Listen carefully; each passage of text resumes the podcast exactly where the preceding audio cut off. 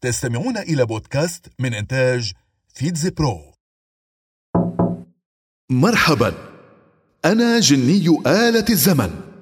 سآخذك في ثلاث رحلات. رحلات في شتى البلاد.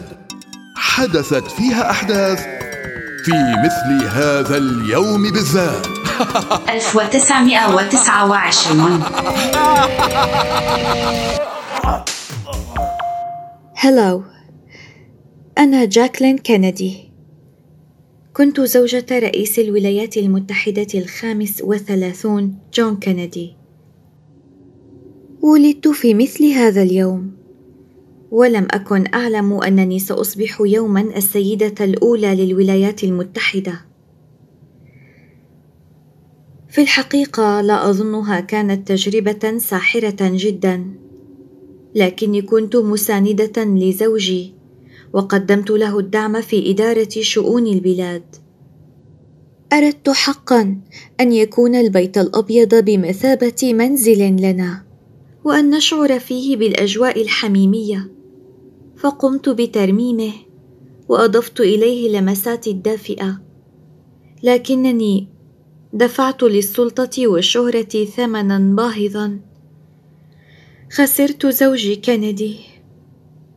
وشاهدته يقتل أمام عيني. خفت على نفسي وأطفالي.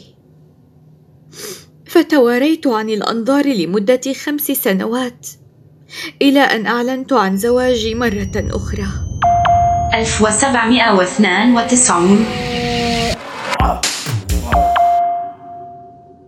أفسحوا لي المجال أنا سيارة الإسعاف. يا إلهي ما أجمله من شعور. لست مضطرة للانتظار طويلا في أزمة السير. أظن أن السيارات الأخرى تغار مني كثيرا. في مثل هذا اليوم تم إنشائي لأول مرة. ربما لم أكن بمقدار السرعة التي أبلغها الآن ولكني كنت ملبية للغرض. كنت عربة خشبية تجر باليد. وكان يستخدمني الأطباء والممرضين لإسعاف الجرحى ميدانيا في الحروب والكوارث وسرعان ما تطورت وأصبحت سيارة أحتوي على أجهزة طبية أقدم العلاج للمرضى والمصابين وأنقلهم سريعا إلى المستشفى م- ماذا؟ هنالك حالة أخرى؟ سآتي على الفور 1165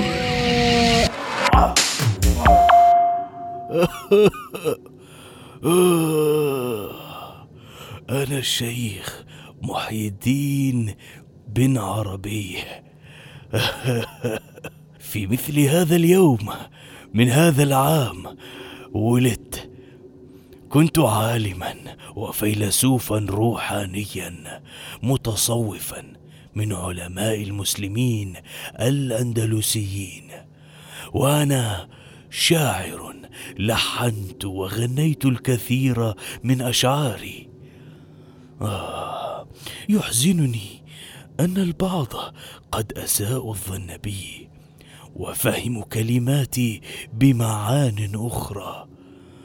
ولكن الله وحده يعلم ما في داخلي وهو من سيحاسبني إن كنت أعمل صالحا أو أخطأت.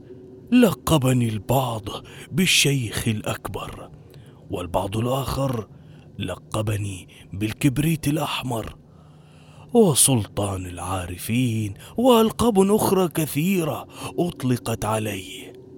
تزيد مؤلفاتي عن ثمانمائة كتاب ولم يبقى منها الآن سوى مائه وهي بمثابة تعاليم ودروس في مجالات علم الكون. لاقت أهمية كبيرة في العالم الإسلامي وأجزاء أخرى من العالم. العودة إلى الواقع.